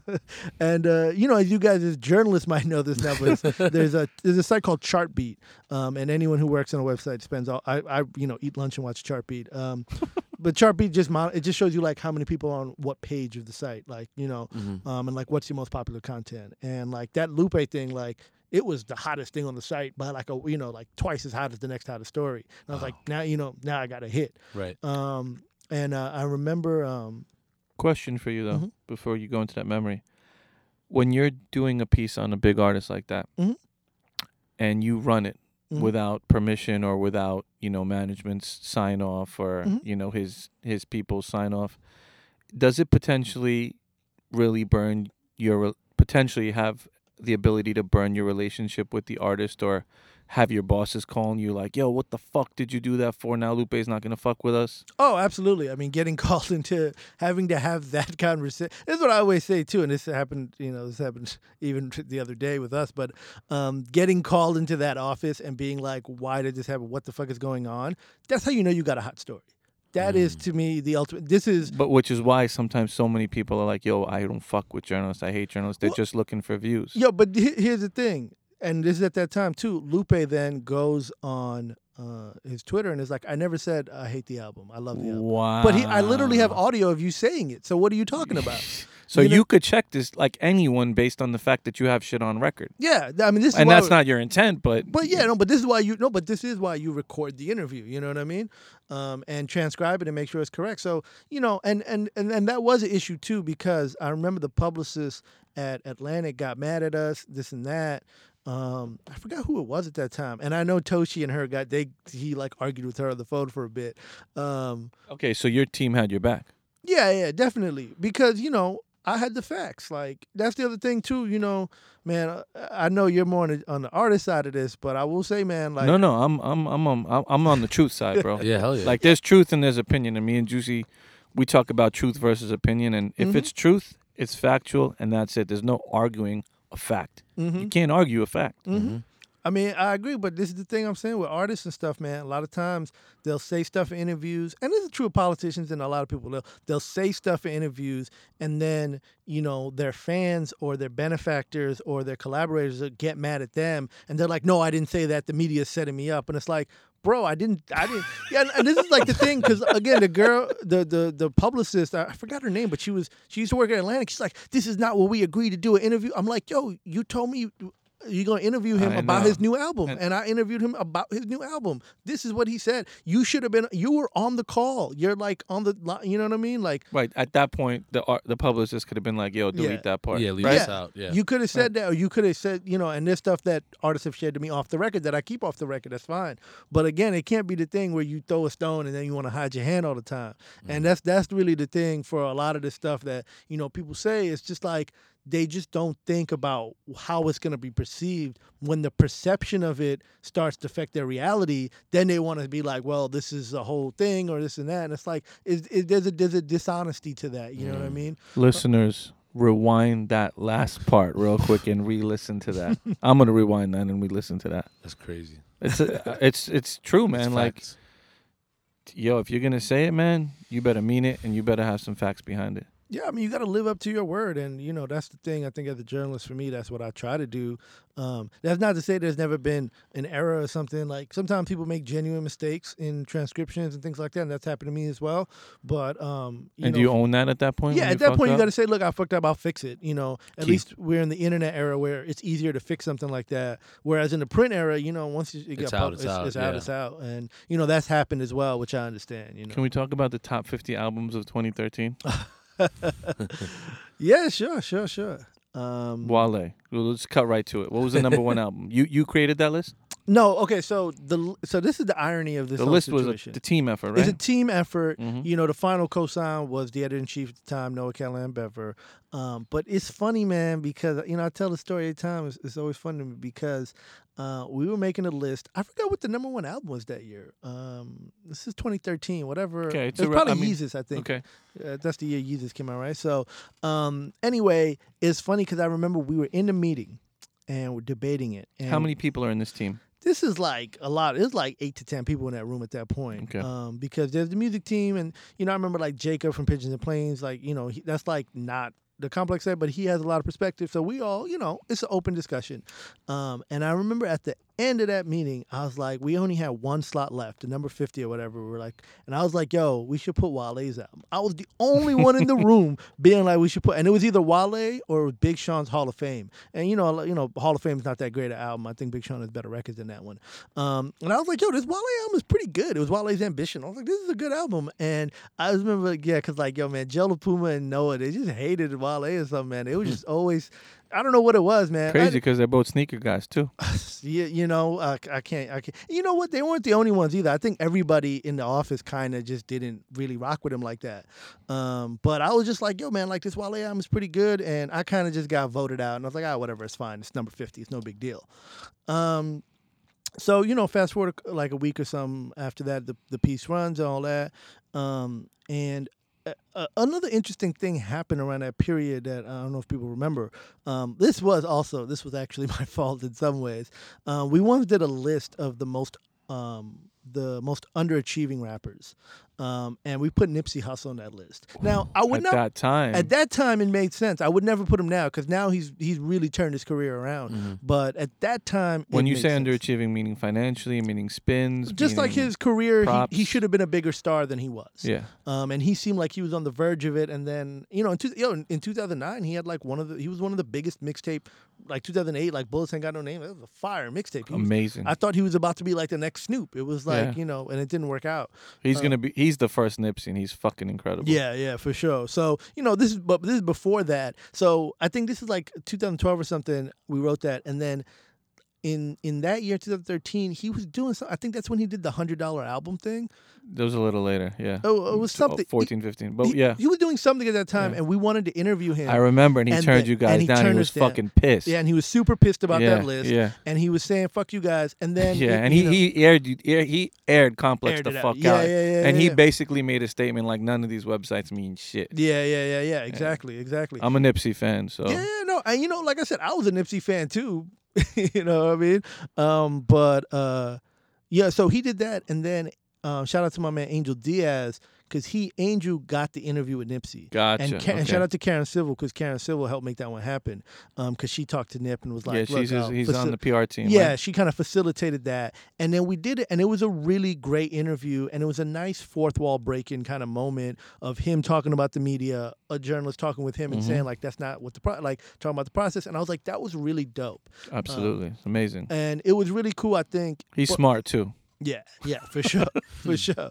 Um, and it was a cool look, and I and then so, um, you know, fast forward, we put out the you know the 50 best album, the 2013, Right. and um, I don't want to say his name because he he didn't want to be involved like this, but somebody who worked at Complex and had a relationship with Wale previously came up to me, and they were like, "Yo, man, Wale called me. He's really upset about the list. He wants to talk to you about it. He wants to talk to somebody, this and that." Um, And he knew you knew Wale at the time. yeah, I knew Wale. I had interviewed him. In fact, yo, it was crazy because, you know, in 2012, we had Rick Ross on the cover of Complex with Andy Samberg, and this is right when he signed and started MMG with Wale. And I remember I did the Mhm. Inside the Book interview with Wale, Meek Mill, and Pill. Remember when Pill was Mhm. a part of MMG? Um, and I like interviewed the three of them together, and then I interviewed Wale for like two hours. Like I had a, uh, we did his 25 favorite albums, and then I just had a long interview with him and him saying, you know, I remember he was saying like I wake up in the morning and I think everybody hates me, and he was like, yo, man, I feel like Complex never showed me love, and you know, I was saying like, yo, and I was like I said, you know, going back to 2009, the Twitter days, I was a big Wale fan. I was a really big fan of the mixtape about nothing, because I was also a big Seinfeld fan, and I thought I just thought his style was so dope. And I always like go-go music, and I always thought go-go music should have been bigger than it kind of was. So, um, and yeah, like I said, so they's like, yo, Wally wants to talk to somebody, and um, you know, I remember Noah walking by. They're like, "Do you want to talk to Wally?" He's like, "No, no, no, no. I have other things to do." And I was like, "No, let me talk to him. Tell him it's an interview, and we'll do it like the Nipsey thing." Because I was thinking of the Nipsey thing. Let let me do this fourth wall breaking moment. And you know, that's the other thing about the list. Like you said, like, wait, is it? Did you make it by yourself or was it a group? Like I wanted to talk about the process because people always be like, "Oh, which intern picked this to be number one?" or "Did you guys put any effort?" It's like, yo, we would argue, we would argue about it in the office for weeks. Like we'd, you know, we'd we'd get into it with each other, like, "How you gonna say this and put that at number one, put that?" You know what I mean?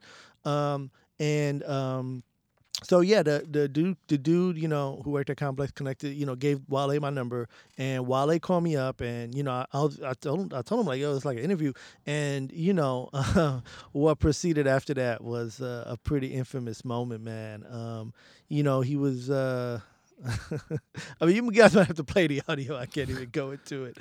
Um, but yeah, he was very upset, and I just remember like, I got off the phone and it was only I was only on the phone for like two and a half minutes with him. You know what I mean? And like the clip that you hear is the entire clip, um, minus like one second of it. Um, but you know, I remember I just like took it off the the the recorder off the phone and I just pressed play and like started playing in the office and it was again it was just one of those moments where everyone in the office turned around and was like what is that what is this guy saying and what is going on and I kind of realized like holy shit this is like a big thing um, and you know we kind of had to figure it out from there. Um, and that was another situation too you know um, I, I uh, you know with the label too like we eh, eh, we would talk to the label like look man this guy said this and you know at one point we were trying to do it like um, instead of like they were like don't run it. We don't want you to do it. What can we like leverage that into something? We are like look if he comes in and does an interview on camera about it and say Damn, like son, we were that's trying the business of journalism. it was like, Yeah. look, but, but it's like you know the, the the thing about that situation was like you can't, it, it- you know, it's one thing to be like it's a, you you know you're trying to do things in a professional way, in a media way, but you're literally threatening to come here and beat me up. It, this is not professional. You know what I mean? Right. In, in no, It's hip-hop. It's yeah, it's hip. And yo, and this is the thing too, man. You know, people forget this, and uh, again, we had a uh, right after that we had a huge meeting where like a lot of people like, yo, what are we gonna do with this? How do we play this and all that? And they're like, yo, man, like, uh, do you think he's gonna do it? I was like, dog, like people forget Rick Ross ran up on DJ Vlad and beat DJ Vlad up. I mean, I don't know if Rick Ross himself did it or his goons did it, but Vlad sued him, and you know, um, for like 300k.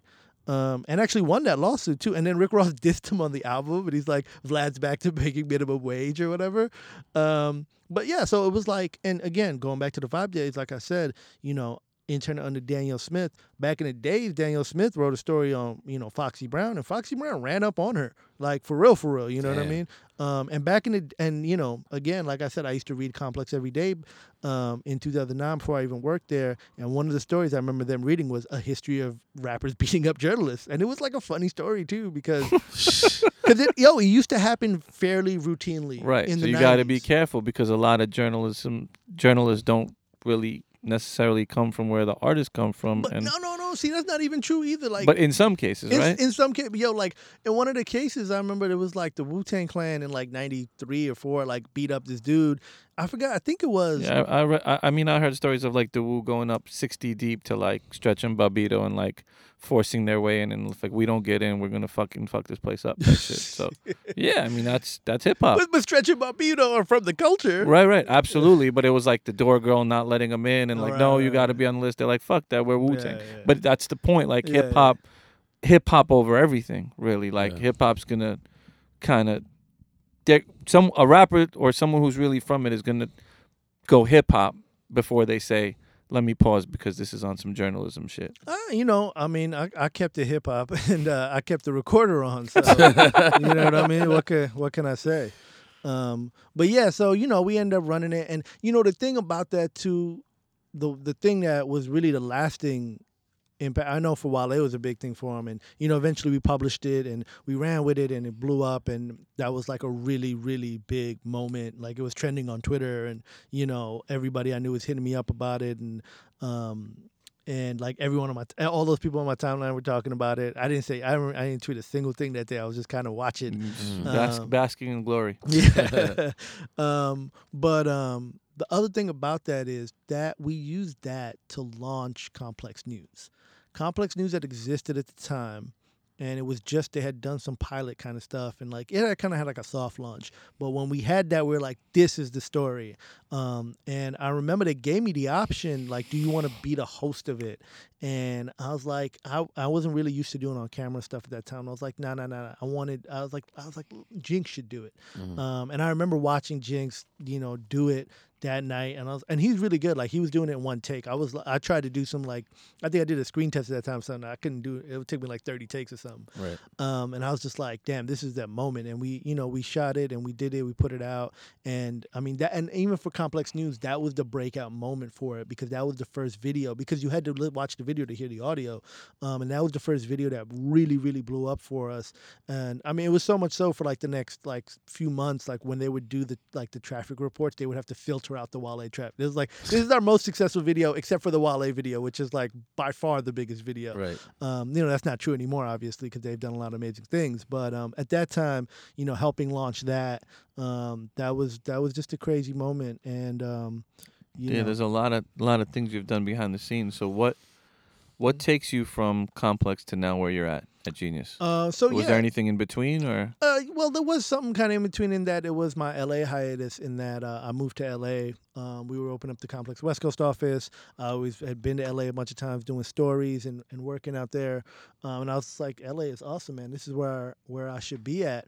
Um, so I moved out to LA and I, I I I lived there and worked for Complex for a couple of years out there. Um, until um, you know, I just felt like I, I well, you know, look, you know, Verizon bought Complex in 2016, and I knew the sale was coming. We kind of all knew in the office, and Mhm. I knew things were going to change over there, and I was like, and I was like, I can't, you know, stay here. Like this is not going to work out. It just it wasn't the same anymore. Um, and uh, interesting from being a guy who couldn't get a job to being like now like I got to move on to some some next shit. Yeah, you know, the, the interesting thing about the media game is it's a real revolving door industry. Um, so much so, like I said, when I was at Vibe for, you know, a few months as an intern, you know, the music editor came and went. I worked at Complex for, you know, a full six years, and so many people came and went. People, Sure. I was there so long, people six, six years is is long. is time. a long, long time. And people came, left, and then came back. You know what I mean? That's- There's people who've been who've been uh, you know super out, revolving. yeah, I mean shout out to my man Damien Scott, who's actually the editor in chief now. But he he worked there and then he quit and then he worked there again, and then he quit again, and then he works now he's the editor in chief. Oh shit. So he had a you know a coming and going. Um, so yeah, I Joe mean, Budden never gonna go back. I doubt it. I think he's he's got his thing now. He's doing good. Yeah. Um, but um, but yeah. So you know, all throughout those years, so many things had happened at Complex. I mean, I feel like I'm not even scratching the surface of uh, all the the stories and all the the pieces that we did because we did so much crazy stuff for all those years.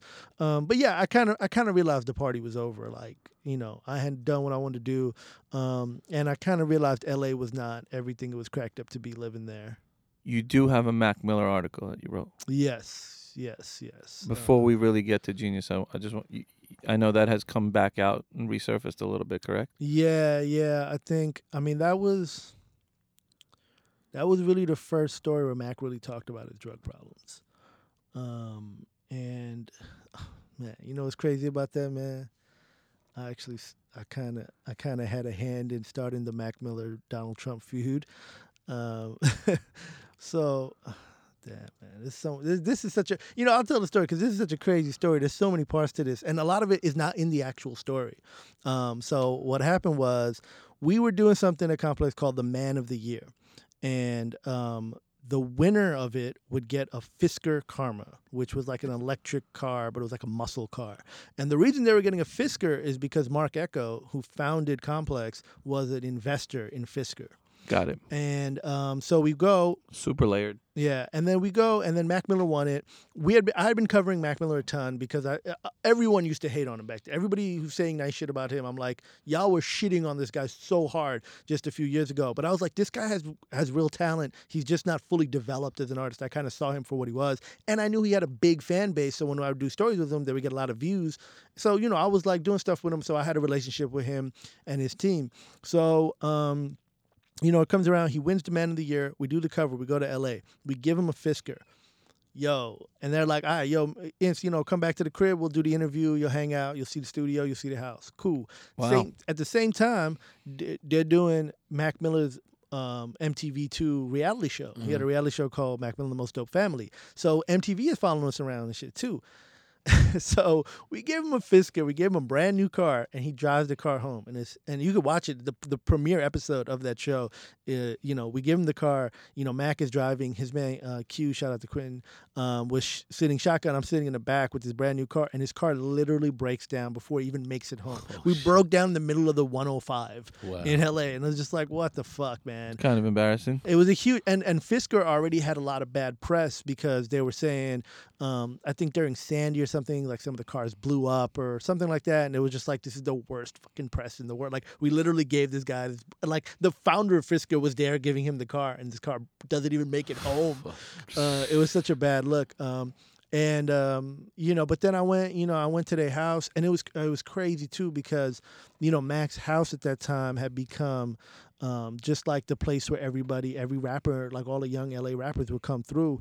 Um, and I remember like Casey Veggies was just hanging out, you know, in the pool house. And then Earl Sweatshirt came through. And at that time, Earl Sweatshirt, another rapper who hated Complex, and he dissed us on Chum. He was like, fuck Complex because we had found him when he was uh, in Samoa. Um, and like he just walked in and like I was like, oh shit, like is it gonna be a problem or something like that? But you know, it, it wasn't. And he, was, you know, Earl was super duper cool, and it, it was just me, Mac, and Earl in his pool house, and they recorded um Guild, uh, which is a song on Doris, um, and they was just doing that, and I just you know hung out with those guys, and you know eventually I I really did sit with Mac and interview him for a long time, and like yo man, you know he he talked really in depth about you know his problems with lean, and at that time he was clean, but obviously that didn't last for very long. Um, and you know, eventually the story ran, and you know, it was one of those things where every I, I, I do I don't I don't want to toot my own horn, but it did, you know, kind of. I I think people felt bad for Mac. They were because you know this. I didn't mean it like this. I think people read into it where the just just the way the story was positioned, which I kind of regret. But it was it was talking about like, look, this guy's super successful. Here's all his accomplishments. He had the number one album. He did this and that. But then also here's some bad stuff that happened to him. You know, people are shitting on him. They say he sucks. Pitchfork gave him famously gave him a one. Um, and then I was like, and then he got sued. And then also, by the way, like he's become addicted to drugs. He and he talks about it and using his quotes. And people kind of read that as like, you know, oh, everyone is mean to Mac, so now he's became a drug addict. And like that wasn't really the situation like that. Um, and his label was kind of mad at the positioning of it like that. Um, and uh, but Mac was always super cool, man, and he was such a he was such a genuine dude. Um, that's why you see the love pouring out for him. So you know, R.I.P. to Mac. Um, oh, so so the Trump thing. So yeah, so okay, so Mac was famous for his song uh, Donald Trump. At that time, That was a 2011 record. though. 2011, at 2013, when we were doing the cover, Donald Trump, that's when he first started saying shit about Mexicans, and he lost his show with The Apprentice or something because he said some fucked up Right. shit about Mexicans. Can I just give some people some history on that? That Mm-hmm. for those who kind of are not Mac Miller fans or don't know the record, the record was actually giving props to Donald Trump. Mhm. So just some some some back end for yeah. people. Yeah, and you know, as rappers, you know, before they kind of realized who Trump really was, Right. you know, always kind of showed love to Trump, and that was the thing. Um, and what happened was um, there was an additional thing that we shot. This is before we actually left the parking lot with the car, but it was Marc Ecko and Mac Miller in the car. And one of the things Marc Ecko asked him about was like, "Yo, so you know, you got your main song is about Donald Trump," and you know, Mac Miller was like, "Yeah, like that, fuck that guy. I didn't. Now I hate that, hate him, and I didn't realize that he was a racist and all that when I made the song." And you know, he just said the facts that everybody was feeling, right? Right. So, um, you know, later on, this is like after the story ran and everything. And again, like Rostrum, like the people at Rostrum were a little mad at me, like you, you kind of made it like this. But Mac hit me up and he was like, "The story is dope. Thank you for telling my story. It was cool." And I was very happy with that. Um, and um, but what what happened was, so we had this video, and at the time, we had a real strict policy, you know, at Complex, and I think most media organizations have this, where if you're writing a story about somebody or writing a tweet about somebody, and it's like, you know, Mac Miller's album is number one, you'll at Mac Miller because maybe he'll retweet it and it'll get you more traffic, and also his fans can see it, right? But if it's a negative story, if Mac Miller, well, I don't want to use Mac, but you know, if you know somebody's album album just flopped, you're not gonna at them because that's just gonna act, you know, that's just bad business. Right. And you know, we wrote the tweet, and um, we weren't gonna at Donald Trump, and I, I was like, no, no, no, no, we need to at Donald Trump because that guy is so thin skinned and he's gonna respond, and this video will help blow up if he responds. And just like I predicted, and, I, and even back then, I knew that he was like a you know a thin skinned piece of shit. Um, and so he so so we did it, and literally like you know 20, 30 minutes later, like after the tweet went out, you know Mac Miller, um, uh, Donald Trump is like you know that's where he has that Mac Miller, you dog, you you Yeah, know yeah. uh, you you ungrateful this and that um but it's funny because that video got lost in the product like everyone talks about like why donald trump is mad but no one really brings up what he was mad about what made that relationship change and it was because of that video yeah So you've you've had your hand in a lot of cool little things, Wow. yeah i Right? mean and the, the Yeah. history is is is long. There's a lot of stuff that you did. yeah. Uh, but before we get out of here, uh, one, where can people find you before we really end? And then I want to get into where you're at now. Uh, people can find me, you know, like I, where I've been at a Twitter at uh, I N C I L I N at incilin. Um, you and know, do you respond to your DMs and do you respond? Oh yeah, yeah, yeah, yeah. Definitely respond to the DMs. You know, I'm on Instagram too, um, and you can hit me there. I think that's kind of become the place where most younger people are at, um, and that's cool too. Same name, I N C I L I N, and you know. So he- here's a guy who's sitting with us who's done so much in the game, who continues to do uh, uh, great things in journalism. Um, youth, we really want you to pay attention, man. This guy came from nothing, and here we are. He's done interviews with some amazing, amazing people, artists, uh, broke stories. Uh, guy had some uh, Twitter beef or been been behind some Twitter beef with some with the president of the United States, uh, and now you're at Genius. yes, yes. Uh, So y- I know earlier you hit on the fact that Verizon came to Complex and it was Yep. kind of like not where you wanted to be, and you I- wanted to move on. yeah, I realized the corporate structure was coming, and I didn't really want to be around for that. I ended up leaving, and you know, um, unsung hero and all this too. I should mention is, uh, you know, the director of content at Genius is uh, Brendan Frederick, um, and I knew Brendan because we worked together at Complex for a long time, and he was the, you know, when when I was talking about that story, like the history of rappers getting beat up and stuff, like Brendan wrote that. That's when Brendan had come on, and he did a lot of things, and you know, Brendan had also previously worked at Double XL when Elliot used to blog and like Sycamore Dallas, and that was B Fred. He was the one that kind of put that together, um, and I kind of realized like, then this is the guy who. You know, when even before I was in the game, he was doing that, and that was like my favorite site. I used to read Double XL every day. Right. Then at Just putting the plays together. yeah, at Comp- yeah, and he's like a lot of like maybe people don't know him like the way he's not like a front end player all the time, but he's like behind the scenes really the one who masterminded a lot of the stuff that we did at Complex. Masterminds are usually the quiet ones. Uh, absolutely, absolutely. So you know, he, you know, um, I had known Genius, you know, obviously when it was Rap Genius and all that stuff, but didn't know how serious it was.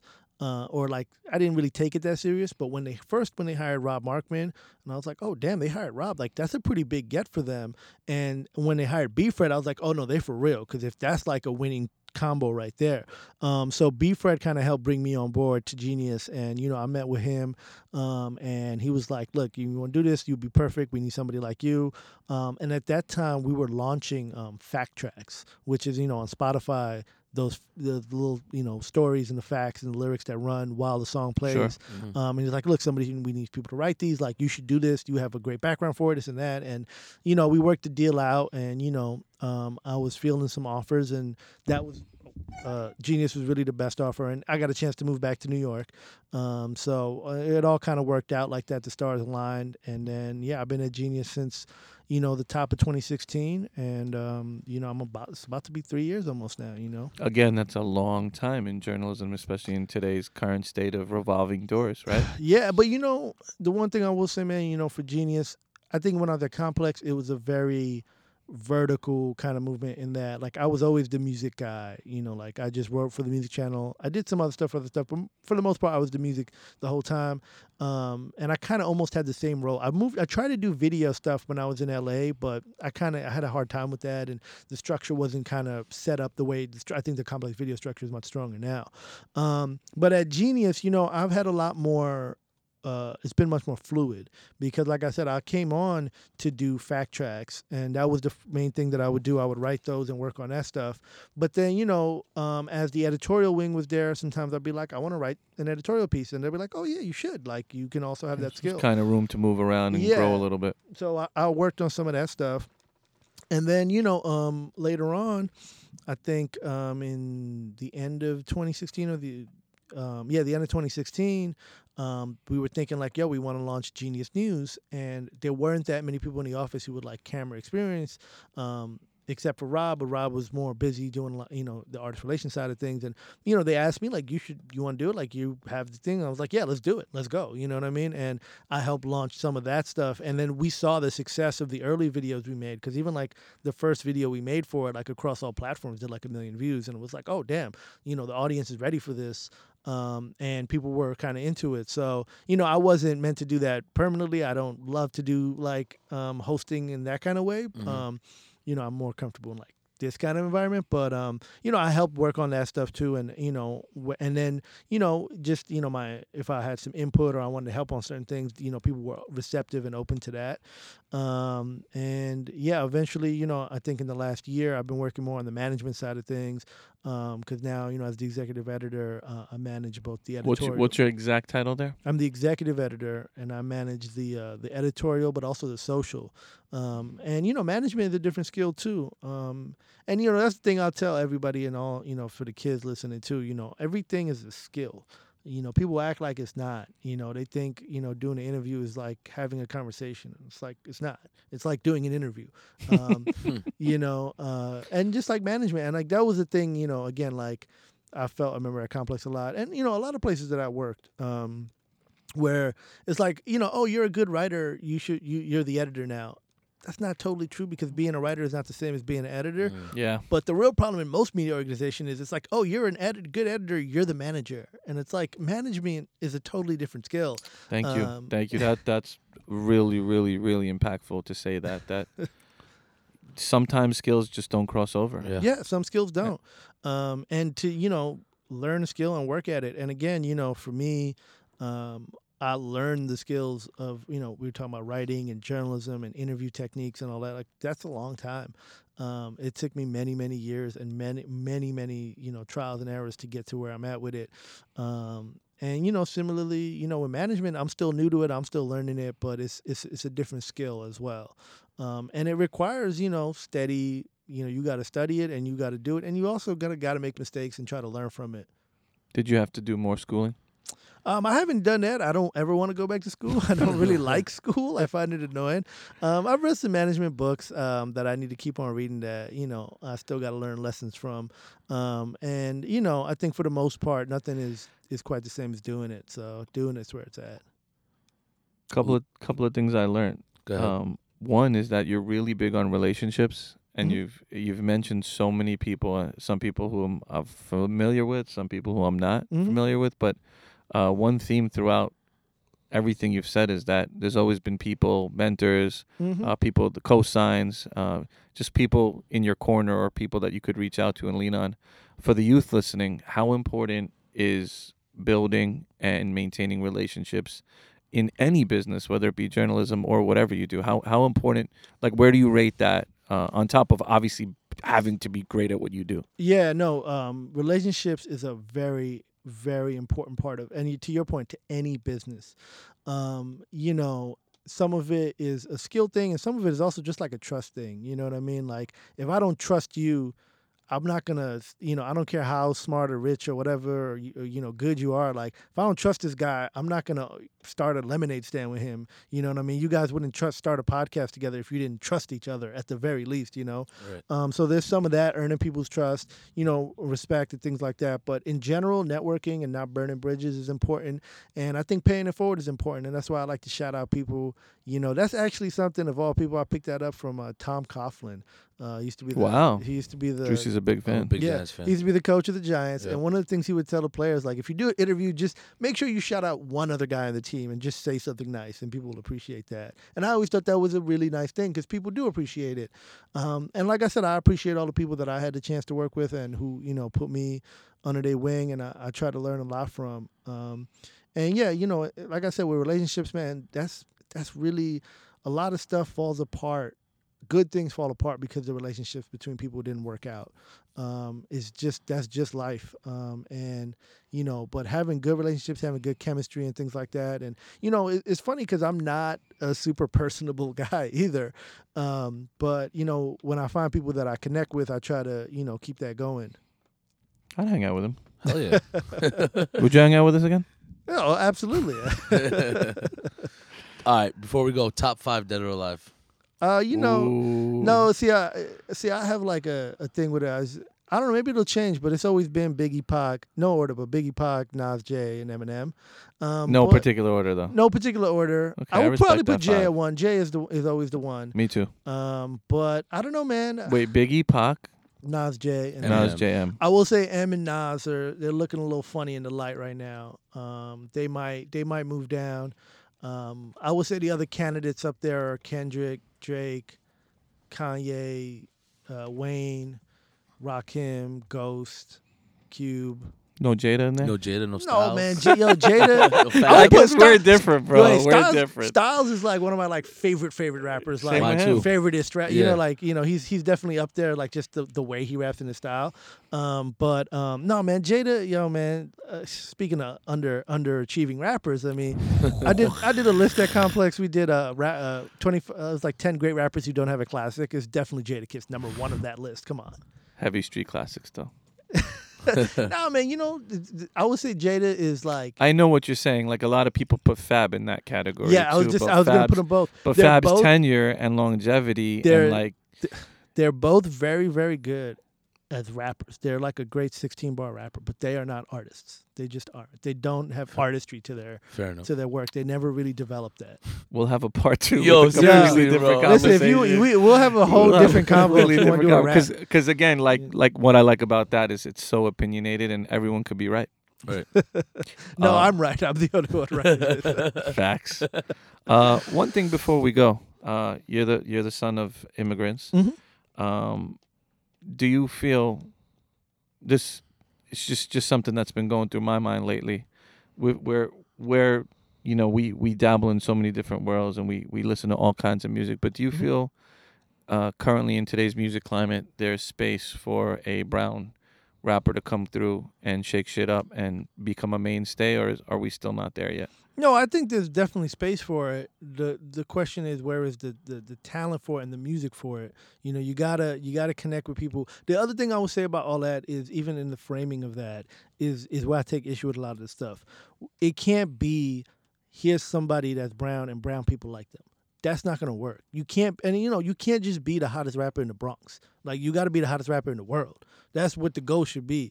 And the, the thing I would just say in general, I just feel like with a lot of the artists, and, and this is I see this happening not just in the brown community, but in all cultures, where it's just like, yeah, like you know, I'm in the Latin trap or something like that, and Right. it's like, but only the like, Hispanic people want to listen to it, and it's like, well.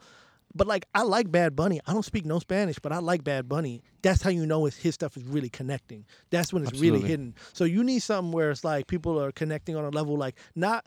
And I, and I go through this with a lot of my friends. They be they ask me that kind of question like, "Oh, NCO, you you in a rap game? You know about this stuff? Like who who can do it?" And I'm just like, "Yo, like it can't be somebody that we all just like because they're brown. Sure. That's not the reason. You got to like them because you like their record, because you feel something when you hear their music. So the music got to come first. Everything else could come second. You know, if the I record is connecting, then that's where that's where it always starts. Right. We've heard great records from a lot of a lot of people from that space, but we haven't seen a mainstay, and I'm I'm hoping it comes before uh, before my time is up, man. I mean, you know, it's, it's it's it's always possible, and we live in you know in a time where the um the trajectory of artists has changed so much. Where like you could just you could really really blow up much faster than you used to be able to. Absolutely. And there's no cosign that you need like that. Like you could be the hottest dude on SoundCloud just off, you know. Russ. Look at Russ, yeah. Yeah. Facts. So Man, know. we we uh we enjoyed uh, you coming through, man, and we thank you so much. no, thank you guys for having me. It's a Appreciate pleasure. you, man. Um, before we go, we always try to end with words of inspiration for the youth and our young listeners. Is there anything that you could leave us with? Oh man, uh, yeah. Register to vote and go vote in the midterms, or all your fucking experience ain't gonna save you. Bars. Facts and bars. This is the Butter Chicken Podcast. It's your boy DJ Sharad. And DJ Juicy. And where can they find us? Where can they find you? My bad. Yo, you can find me on you know Twitter, Instagram at, at incilin i n c i l i n. And Is your Genius, handle too. the same everywhere? Yeah, yeah, yeah. No one has that handle because I That's spell lit. it with a C I, not with a That's S cool. U. So it's the way to do it. Yeah, say that one more time. I N C I L I N incilin. Respect and love. This is the Butter Chicken Podcast. It's the Butter Chicken Boys, DJ Sharad. And DJ Juicy. You Thank can find us on all podcasting platforms iTunes, SoundCloud, Stitcher, and now in India. In India, Hubhopper, baby. Hubhopper. Shout out to Hubhopper one time. Thank you so much. We'll see you next week. Peace and love.